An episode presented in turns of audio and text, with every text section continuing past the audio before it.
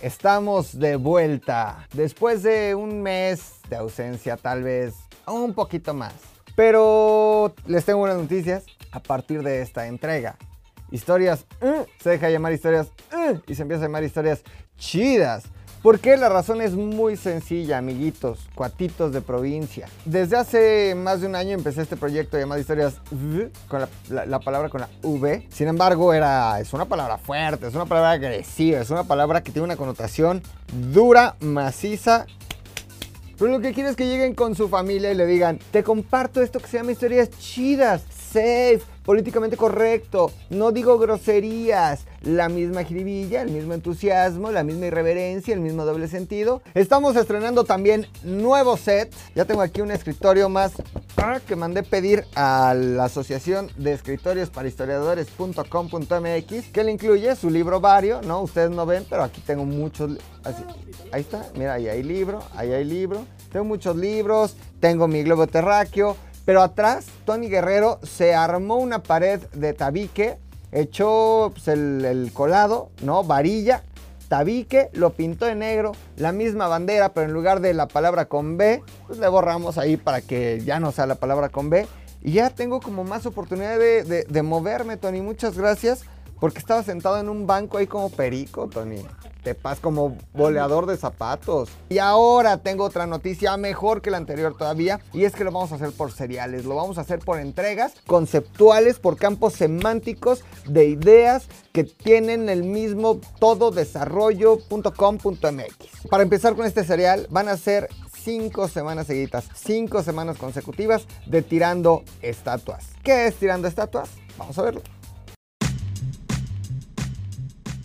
A lo largo de la historia, la humanidad ha tenido la necesidad de construir estatuas de algunos hombres considerados héroes para adoctrinar, no olvidar y formar su identidad.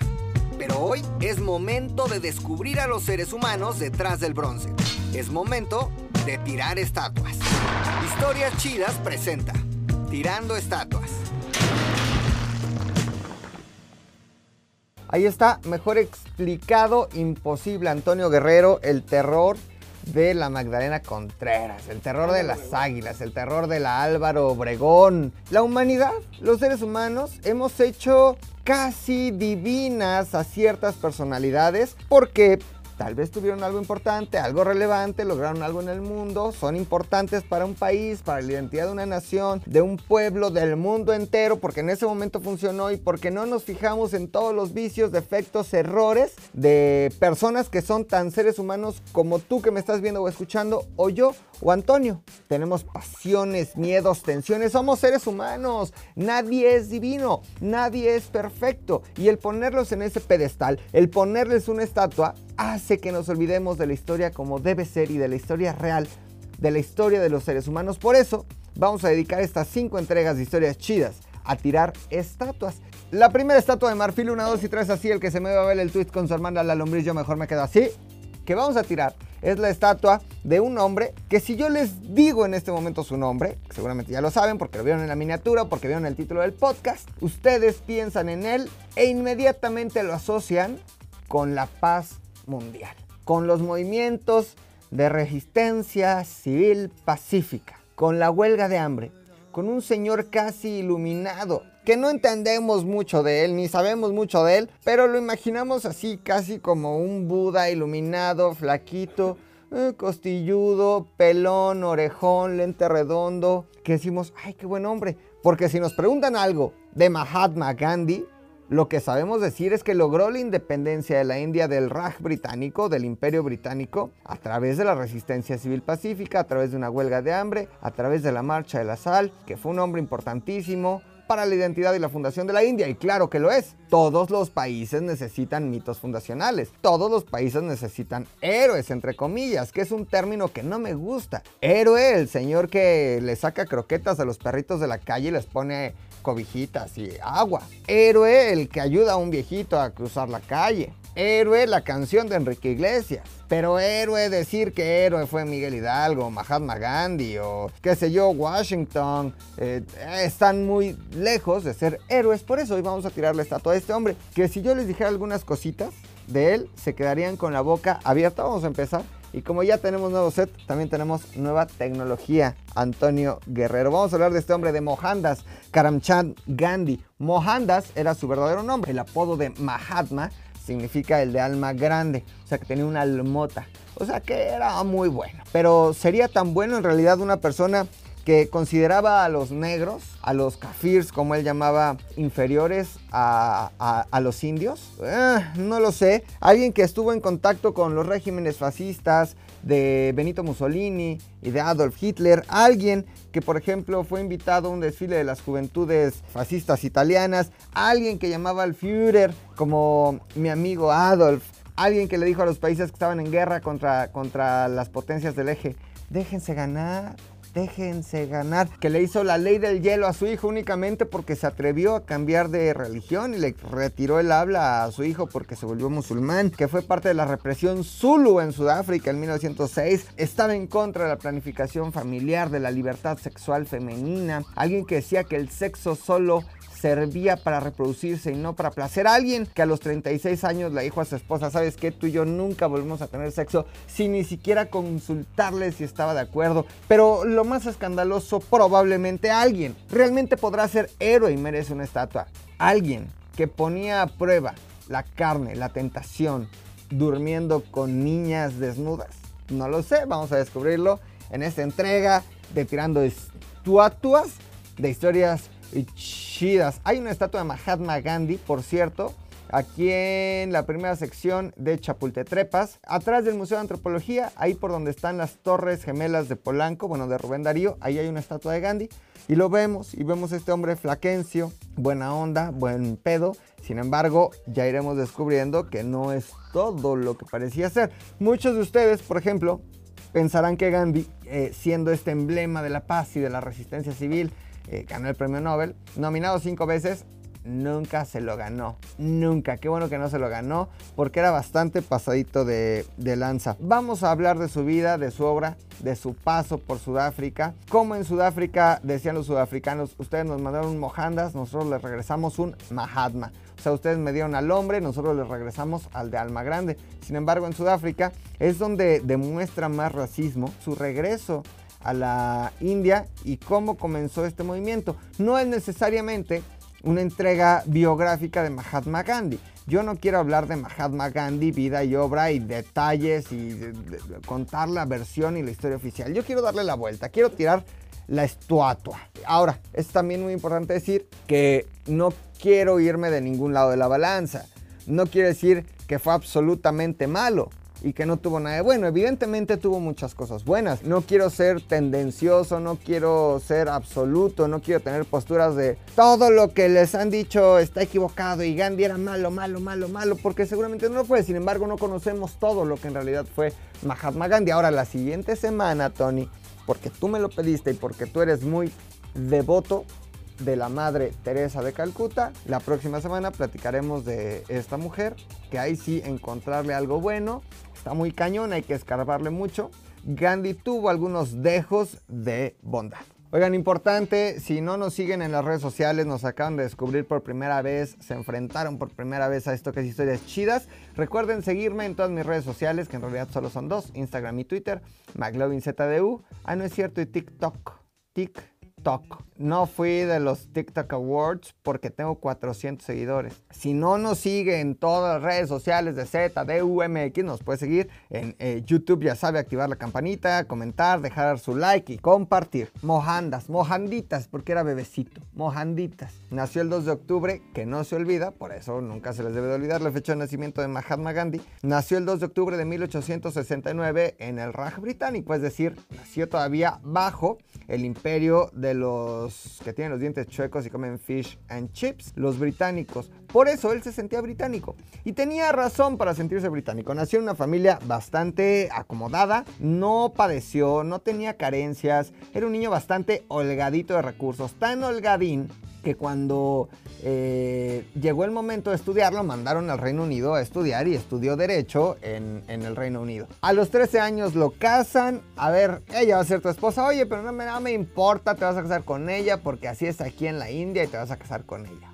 Ojo, cada que hablemos de los naturales de la India, vamos a decir indios. Podríamos decir también indostanos, porque pertenecen al Indostán, pero no diremos hindús. El hindú es el que profesa el hinduismo. Y ahí hay una confusión grande, porque en la India no todos son hindús. En la India también hay musulmanes. Y en este territorio había tantos musulmanes que formaron su país llamado Pakistán, del cual, por cierto, Mahatma Gandhi fue un eh, gran promotor porque él no quería musulmanes en la India. Y les dijo, yo no quiero unidad en este país después de lograr la independencia británica, la independencia de eh, la Gran Bretaña, pues no fue la independencia británica, les dijo, yo no quiero musulmanes en este país, vayan y funden su país. Justo por eso es asesinado por alguien que dijo, oye chavo, ¿cómo que no estás buscando la unidad de la India recién independizada del Raj británico? Pero bueno, a los 13 años lo casan, tiene cuatro hijos. Entre los 13 y los 36 años, Gandhi tiene lo que cualquier hombre con esposa tiene, la relación. Yo a los 13 años, Tony, yo estaba pensando en mi Max Steel, en mis G.I. Joes, en mis Batmans,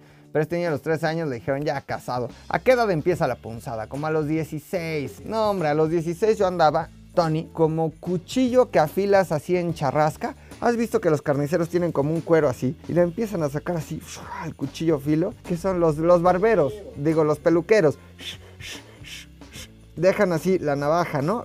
Un filo perfecto, caliente. La pasas así en un pedazo de mantequilla, sale humo. Corta, corte perfecto, corte diamante. Así andaba yo a los 16. Pasan los años y luego ya como que le pierdes el gusto, luego ya dices, ah. Como diría Marta de baile, en este momento Jordi Rosado. No es diario, güey. O sea, no es diario. No tenemos 18.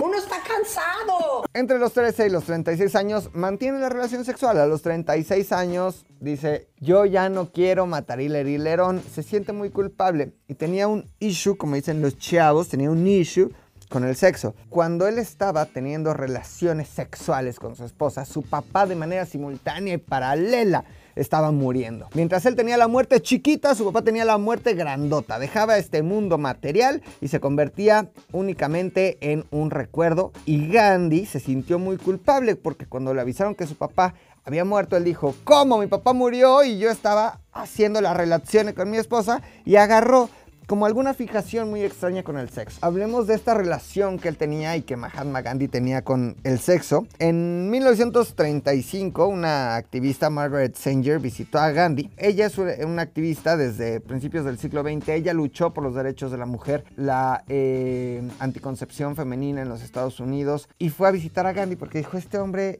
es casi un iluminado. Voy a platicar con él. Seguramente tiene cosas muy interesantes que decirme. Cuénteme, señor don Mahatma Gandhi, ¿qué opina usted del sexo? Y Gandhi le dijo que estaba en contra del sexo por placer. Y voy a leer. Dijo que los hombres debían controlar la pasión animal que sentían por sus mujeres y que las mujeres deberían de resistirse a sus maridos. Que el sexo solo debería de ser para la procreación. Es decir, tú estás en tu casa, estás con tu esposa, con tu novia, estás viendo la telenovela, estás viendo la serie, estás viendo Exatlón y de repente pues aquello empieza, ¿qué pasó? ¿Va a haber modo? ¿No va a haber modo? Es obligación de la mujer decir, ay no, gordo, me doy la cabeza. Y es obligación del hombre resistirse, o sea, no estar ahí duro y dale. Se sabe que el sexo es únicamente para tener chavitos o para echarlos. Ahí, está la, la escena de como agua para chocolate no lo hago por oficio ni por beneficio.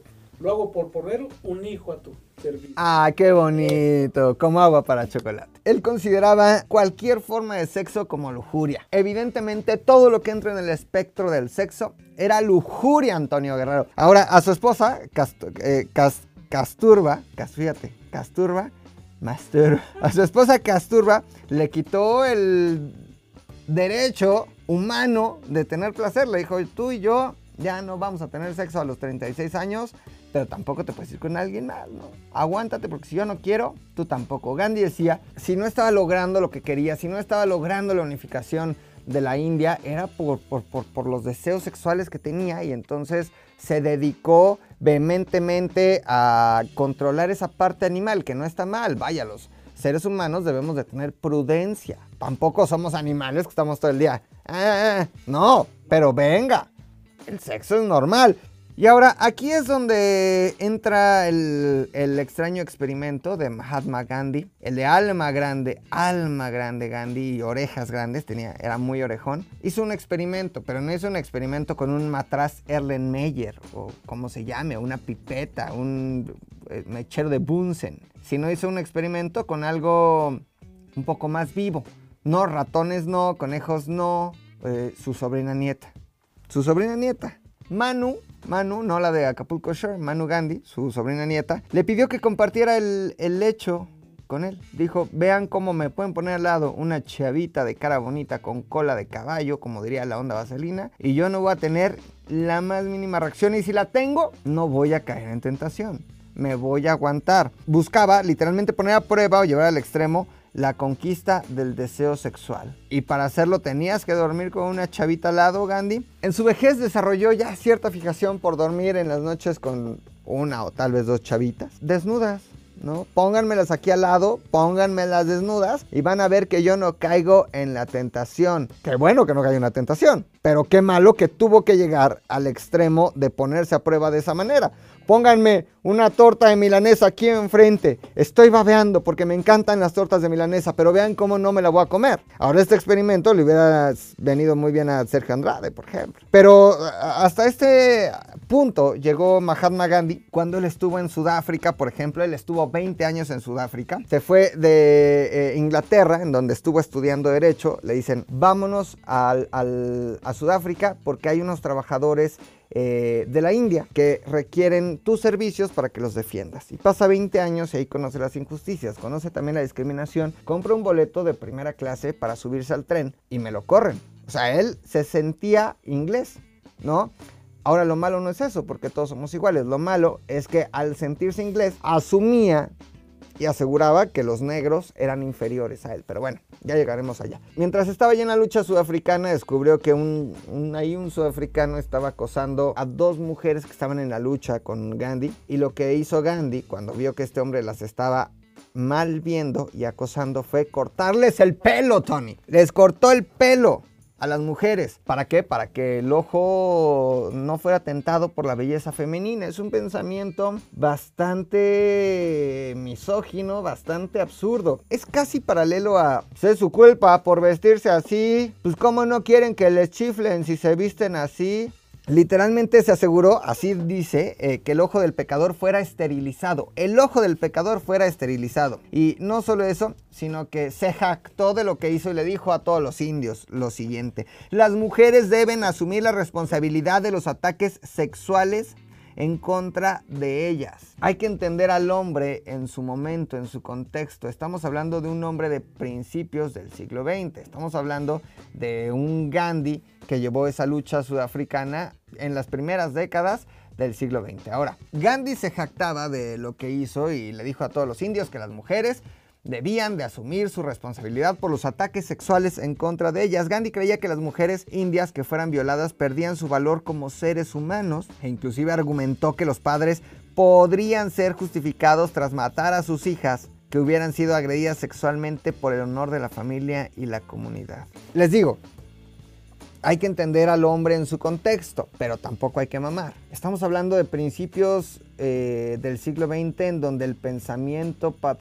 patriarcal, machista, era el común denominador en el mundo en donde todavía no nos llegaba otra forma de pensar, la de construcción. Hubiera sido muy bueno que Gandhi se deconstruyera para que no durmiera con chavitas ni dijera este tipo de cosas. Sin embargo, sí creo que como un hombre que pregonaba la paz, la igualdad, hablar así de las mujeres es algo inadmisible, vaya, y no solo para él, sino pues para cualquier hombre. Y ahora para cerrar con broche de oro este tema de la sexualidad y Gandhi, vamos a algo, un tema, ¿no? Un tema genera polémica, debate y, levanta ámpula entre las mujeres. Si usted es feminista, si usted es deconstruido, es cualquiera de esas dos cosas, pero al mismo tiempo admirador de Gandhi, seguramente esto va a hacer que cambie su opinión. Está el tema de la menstruación, Tony. Te voy a contar. Cada mes las paredes del útero se recubren de un tejido, del endometrio. El endometrio está listo para recibir un óvulo con un esperma adentro,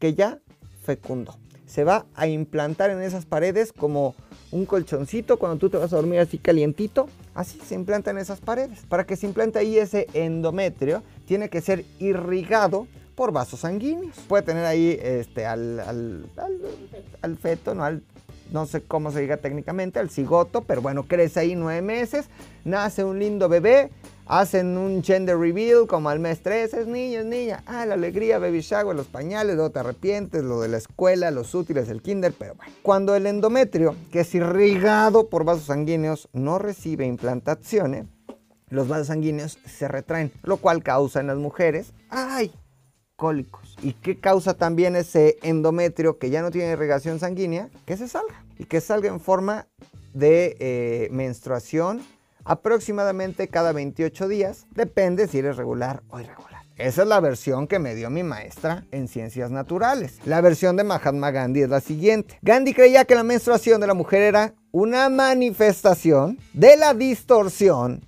del alma de una mujer por su sexualidad. Un castigo divino por intentar provocar a los hombres con su figura. Eso creía Mahatma Gandhi. La mujer tiene sus curvas. ¿Cómo no quieren que uno, uno, las esté volteando a ver? Estoy siendo sarcástico, no me vayan a descontextualizar. Uno, las voltea a ver. Y dos, ¿cómo no quieren ser castigadas? ¿Y cómo las castiga la vida?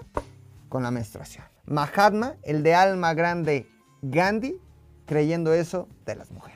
Gandhi, eh, yo les dije que estuvo en Sudáfrica, estuvo ahí defendiendo a los indios que vivían en Sudáfrica. Sin embargo, no todo es miel sobre hojuelas en Sudáfrica y vamos a entender algo sobre Gandhi y el racismo. A ver, hay un libro que se llama El Gandhi sudafricano, sostén del imperio. Yo tengo bases bibliográficas. ¿Sostén del imperio? Claro. Gandhi incluso ofreció soldados al ejército como camilleros al ejército británico en la lucha contra los Zulus en Sudáfrica. No era un hombre meramente de paz, ¿no? En este libro se asegura que Gandhi mantuvo la lucha india separada de la, de, la lucha de los africanos y de las personas de color, a pesar de que a los últimos, a las personas de color, también se les negaban los derechos políticos sobre la base del color de la piel, es decir, de ser de piel negra, y también podían mantener que eran sujetos británicos porque eran colonias al igual que la India. Sin embargo, Gandhi tenía su lucha, su agenda de los derechos únicamente de los ciudadanos de la India que vivían en Sudáfrica, alejada de la lucha que tenían los sudafricanos de color. Ustedes podrán pensar, pues tal vez eso crees tú, pero no. Creía que el poder del Estado debía permanecer en manos blancas y llamaba a los africanos negros kafirs. Si eres una persona de color que vive en Sudáfrica, que te digan kafir, es un término despectivo. Gandhi se refería a ellos como kafirs. En 1893, Mahatma, el de alma grande Gandhi, escribió al Parlamento de Natal. Natal es este lugar en Sudáfrica, en donde él estaba haciendo la lucha en pro de los eh, ciudadanos de la India que vivían en Sudáfrica. Escribió al Parlamento de Natal diciendo que, y cito a Mahatma, el de alma grande Gandhi, Parece que prevalece una creencia generalizada en la colonia de que los indios son solo un poquito mejor que los salvajes o los nativos de África. Le estaba diciendo al Parlamento de Natal, ¿ustedes creen que nosotros nada más somos ligeramente mejores que los de aquí? Están muy equivocados, nosotros somos mucho mejores, estamos casi a nivel de ustedes. Gandhi tenía un tema con, con, la raza. Hay que entender también lo que estaba pasando en el mundo, pero Gandhi sí creía, por ejemplo, que los alemanes y los indios venían de una misma raza, de la raza evidentemente aria. La raza aria es la raza de Irán, ¿no? En su eh, estricto sentido, de esta zona en lo que hoy sería Irán, y que de ahí venían los alemanes y de ahí también venían los de la India. Él sí creía que eran superiores. En 1904 escribió a una autoridad sanitaria en Johannesburg, en Johannesburgo, Sudáfrica, diciéndoles que a los kafirs, a los negros de Sudáfrica, les debían dar un lugar para que ellos vivieran porque donde vivían los indios y los africanos juntos estaban pasando muchas cosas y era muy insalubre por culpa de los africanos de color. Llévenselos para allá, denles así un suburbio y que vivan allá alejados de los de la India. Escribió también que los indios, al contrario de los africanos, no tenían danzas bélicas ni bebían cerveza y eran unos ahí este, holgazanes.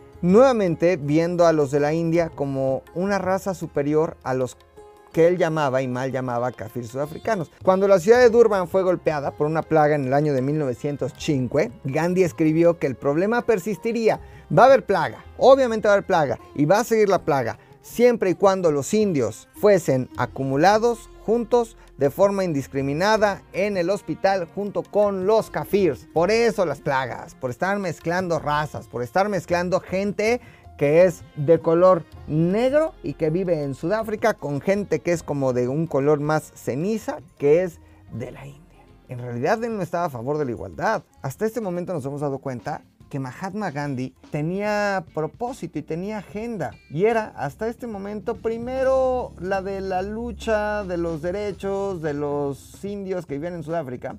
Pero poco a poco nos iremos dado cuenta que su agenda tenía que ver más con la política, con lograr la independencia de su país, con tener el poder político, con lograrlo, con hacerse visible. No creía que la mujer y el hombre fueran iguales, no creía que el africano y el indio fueran iguales. Él creía en lo que a él le convenía, que era la superioridad del hombre y la, y la superioridad de los indios. Me han mandado muchos comentarios, Tony, que enseñe lo que tenemos aquí en el escritorio, ¿no? Que haga como este, el recorrido.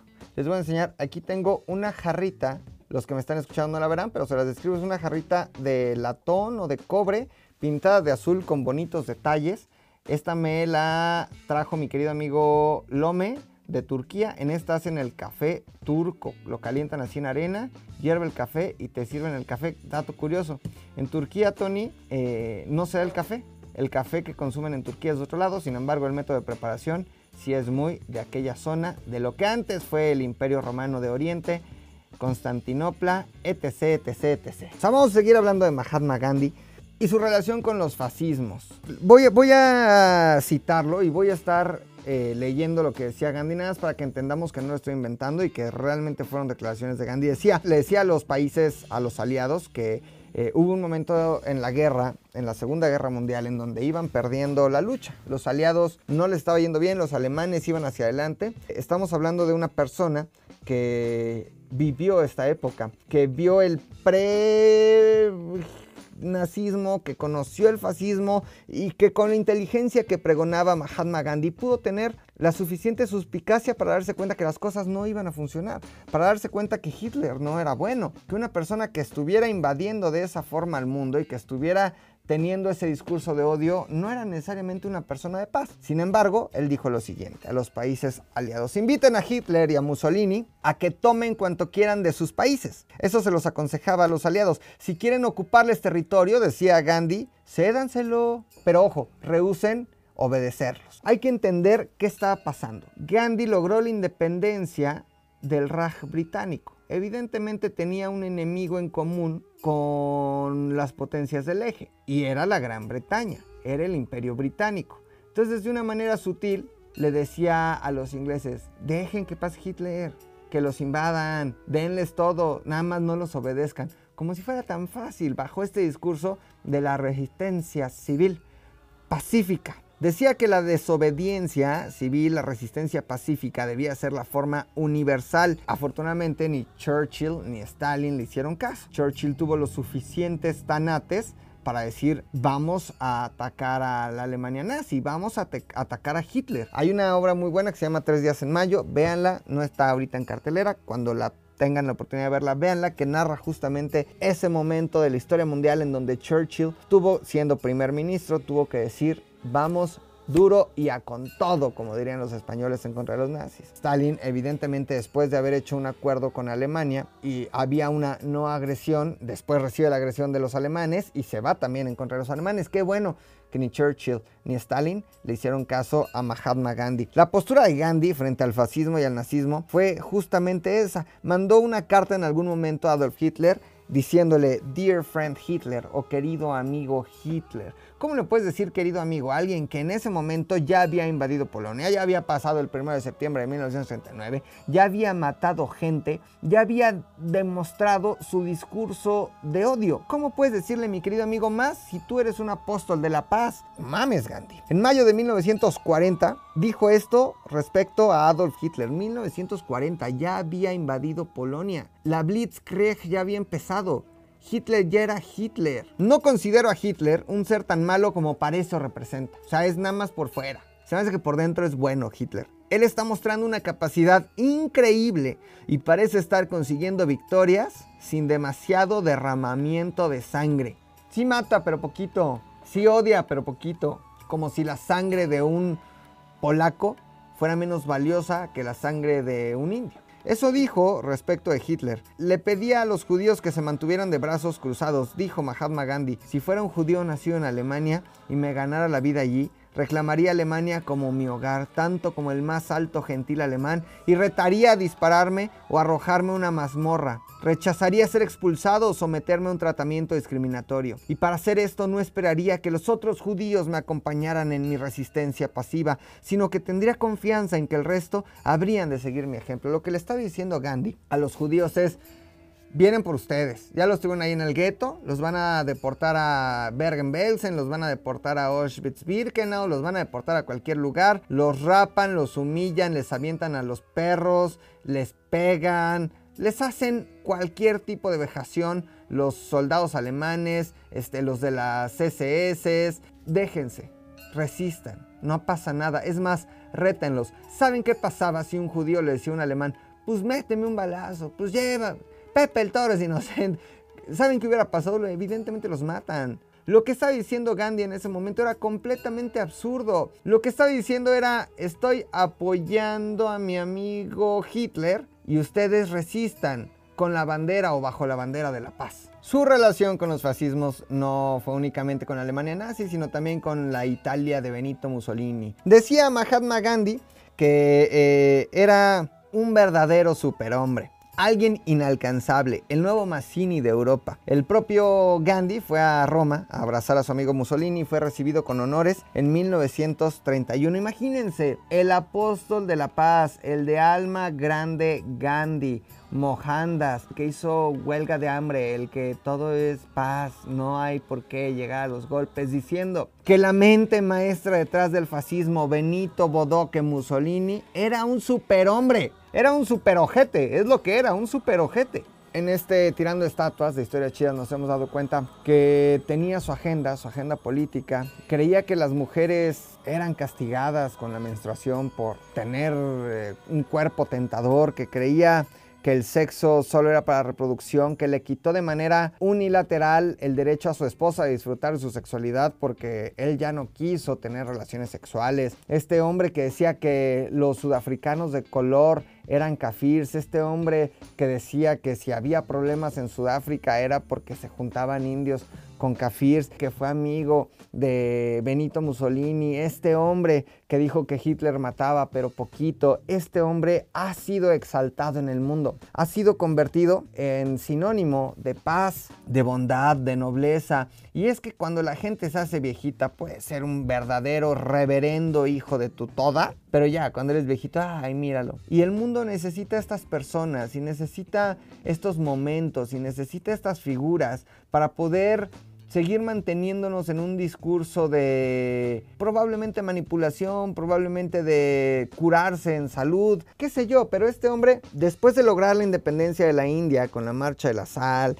y los británicos salen sin una bala de por medio, se retiran. También hay que entender que en el mundo eso estaba sucediendo, las colonias estaban desapareciendo y era también un proceso que tenía que suceder con o sin Gandhi. Hubiera sido Gandhi o hubiera sido alguien más, de eso estoy seguro. Este hombre, después de haber alcanzado la independencia eh, de la India, dijo, a ver, ahora nos estamos enfrentando contra un problema. Hay gente que cree en Alá, en el profeta Mahoma, que son muy musulmanes, y gente en este país que creemos en los 358 millones de dioses que tiene el hinduismo. Que si Brahma, que si Shiva, que si Vishnu, que si el elefante con 18 brazos, 55 trompas. Eh, ¿Qué hacemos? Le dijeron. Señor Gandhi, ¿qué hacemos? Y dijo, muy sencillo, que se vayan y que funden su país fue fundamental para la fundación de Pakistán. Podríamos decir, pues qué bueno que fue fundamental para la formación de un país. Es como si en este país dijéramos, a ver, todos los em, evangélicos que están en Chiapas, hagan su país porque no los queremos acá. Hagan su país y hagan su desorden. No es necesariamente buscar la unidad o la igualdad sino es separar. Gracias a esto, hoy hay grandes, hasta el día de hoy, conflictos en esta zona que separa Pakistán de la India. Hay tensiones, es una zona altamente militarizada, se ha convertido inclusive en atractivo turístico de la gente que va a ver cómo cierran las fronteras todos los días. Y lo que estamos viendo es hermanos, gente igual, gente que en algún momento de su vida pudo tener los mismos abuelos o bisabuelos o tatarabuelos separados, porque Gandhi dijo, aquí musulmanes no, se me van para allá. Yo les había dicho, fue nominado cinco veces para el Premio Nobel de la Paz, afortunadamente no ganó, que después eh, el, comité dijo, nos arrepentimos, sí se lo tuvimos que haber dado, pero bueno, qué bueno que Mahatma Gandhi nunca ganó el premio Nobel, sí vivió la discriminación en Sudáfrica porque lo bajaron de un tren con su boleto de primera. Sin embargo, él fue artífice de esa misma discriminación en contra de los sudafricanos, en contra de los zulus. Él aportó camilleros para el ejército británico para que lucharan del lado o apoyaran al lado británico en esta lucha contra los sudafricanos. Se sintió inglés y después dijo, no, mejor fundo y formo mi propio país. Mahatma Gandhi no quiso utilizar penicilina para su esposa. Cuando ella tenía una fuerte infección, no quiso que se, utilizara penicilina, sin embargo, sí quiso a él eh, un tratamiento con quinina, ¿no? Para la malaria y dijo, no, yo sí, a ella no. Mahatma Gandhi fue asesinado de tres balas frías, pum, paz, papas el 30 de enero de 1948 ya en Nueva Delhi por un nacionalista indostano que viendo esta situación de el discurso de separación de no igualdad y de odio que tenía Gandhi en contra de los musulmanes, dijo yo quería una India unida, ahí te van las balas y murió asesinado. No le caían bien los musulmanes, su hijo, uno de sus hijos se convirtió al Islam, le retiró el habla, le hizo la ley del hielo únicamente por creer en algo distinto a lo que él creía. Un hombre como cualquiera, como cualquiera de nosotros, como tú, como yo. Es momento de empezar a quitarle el cobre a las estatuas, de tirarlas, de entender cómo ha sido en realidad la historia, de entender qué hay detrás de una personalidad. Eso nos va a ayudar mucho a ampliar nuestro criterio, a tomar posturas y a ser muchísimo más tolerantes y plurales en el pensamiento. Ese, ese es el gran objetivo de este tirando estatuas. Usted tome su propio veredicto. Deja aquí en los comentarios, aquí abajo, ya sea en Spotify o en YouTube o en Facebook o donde lo estás viendo, ¿qué opinas de Mahatma Gandhi? ¿Qué opinas de estas personalidades que hemos exaltado casi como divinas y que en realidad son seres humanos como tú y como yo. Por favor, sígueme en mis redes sociales, arroba McLovinZDU en Instagram, en Twitter y en TikTok. McLovin se escribe M-C-L-O-V-I-N-Z-D-U. Sigan también a ZDUMX en todos lados. Nos escuchamos también todos los jueves a las 8.40 de la mañana en Trépale por arroba FM, eh, donde exista una arroba FM y donde se escuche Trépale, ahí estoy yo con la historia detrás de la historia. Es un placer estar de vuelta, es un placer estar de vuelta y tener contacto otra vez con ustedes. Gracias a todos los que estuvieron al pendiente, gracias a todos los que me escribieron y me preguntaron cuándo regresaba esto que a partir de hoy se llama historias chidas. Oigan, quiéranse mucho. Tampoco si van en el metro o en el camión o están de lado porque hay COVID, pero quiéranse mucho, sean tolerantes, sean respetuosos, tomen mucha agua, esta alcalina, Tony. Uy, uy chulada, eh, mira. Mmm, mi soy water, deliciosa, no necesito nada más en la vida. No tomen mucho alcohol, no coman mucho azúcar. O tal vez sí. Nos vemos y nos escuchamos la próxima semana. Yo soy McLovin. Adiós. Historias Chidas presenta Tirando Estatuas.